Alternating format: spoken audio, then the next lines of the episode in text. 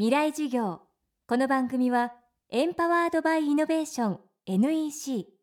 暮らしをもっと楽しく快適に川口義賢がお送りします。未来授業月曜日。チャプト1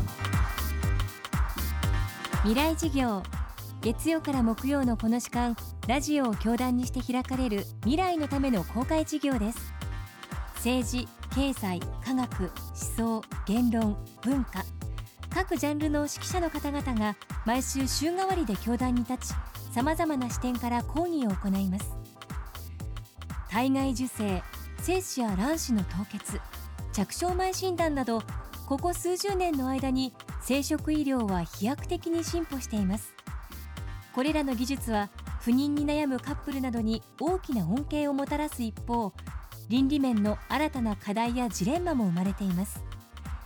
そこで今週は医療と生命倫理の問題に詳しい北里大学一般教育部准教授の小林敦子さんを講師に迎えて生殖医療と生命倫理についてお話しいただきます。未来授業1時間目。テーマは遺伝子解析技術と生殖医療。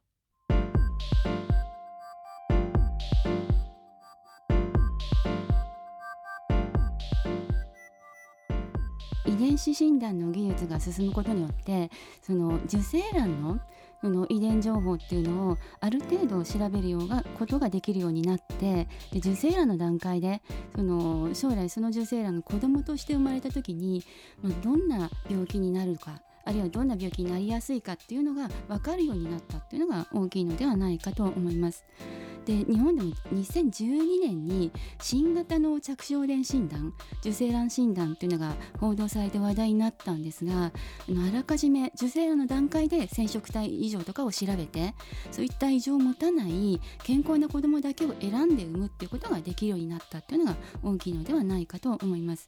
で今は疾患については精度は100%ではないんですけれどもある程度の見通しができるというか診断ができるようになったのでそういった子どもをその産まないっていうことができるようになってしまったっていう問題があります。で今は疾患だけが診断の対象になってるんですが近未来になるとそれ以外の例えば肥満になりやすい傾向とかアルコールのその依存症になりやすい傾向とかあるいは最近だと乳がんの発症リスクの高い低いっていうのが分かるようになったんでイギリスでは実際にそのある両親が診断を受けてで子供がその乳がんの発症リスクの高い遺伝子を持っていたってことが受精卵の段階で分かってこの子ががんになったらかわいそうっていう理由でその受精卵を産まなかったっていうケースもあります。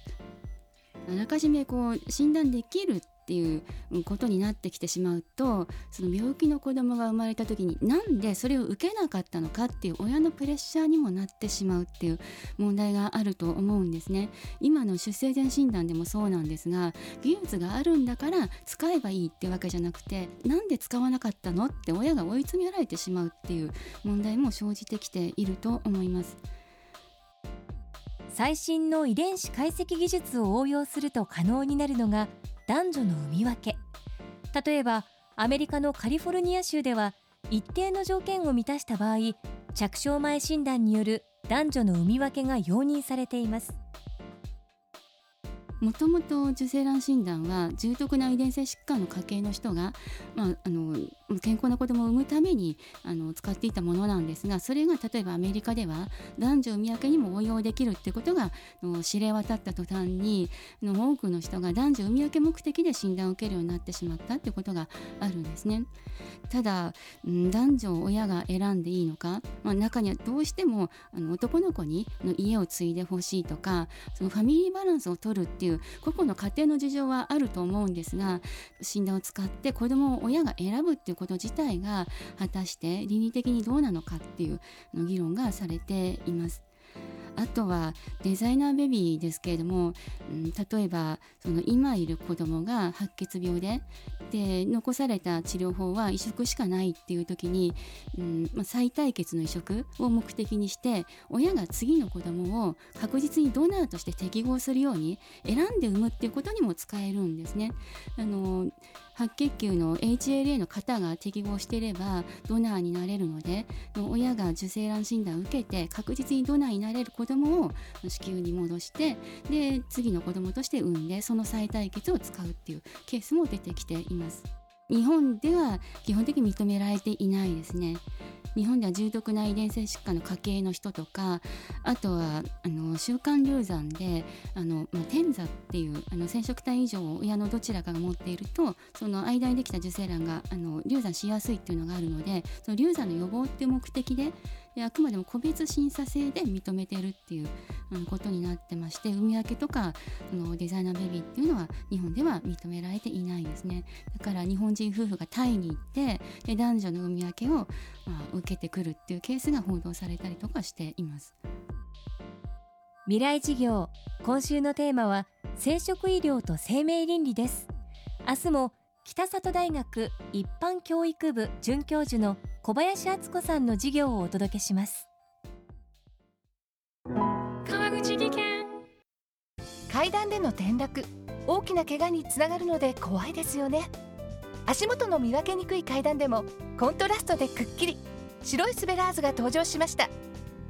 皆様の暮らしをもっと楽しく快適に。川口技研のスベラーズです。未来授業。この番組はエンパワードバイイノベーション NEC 暮らしをもっと楽しく快適に川口義賢がお送りしました。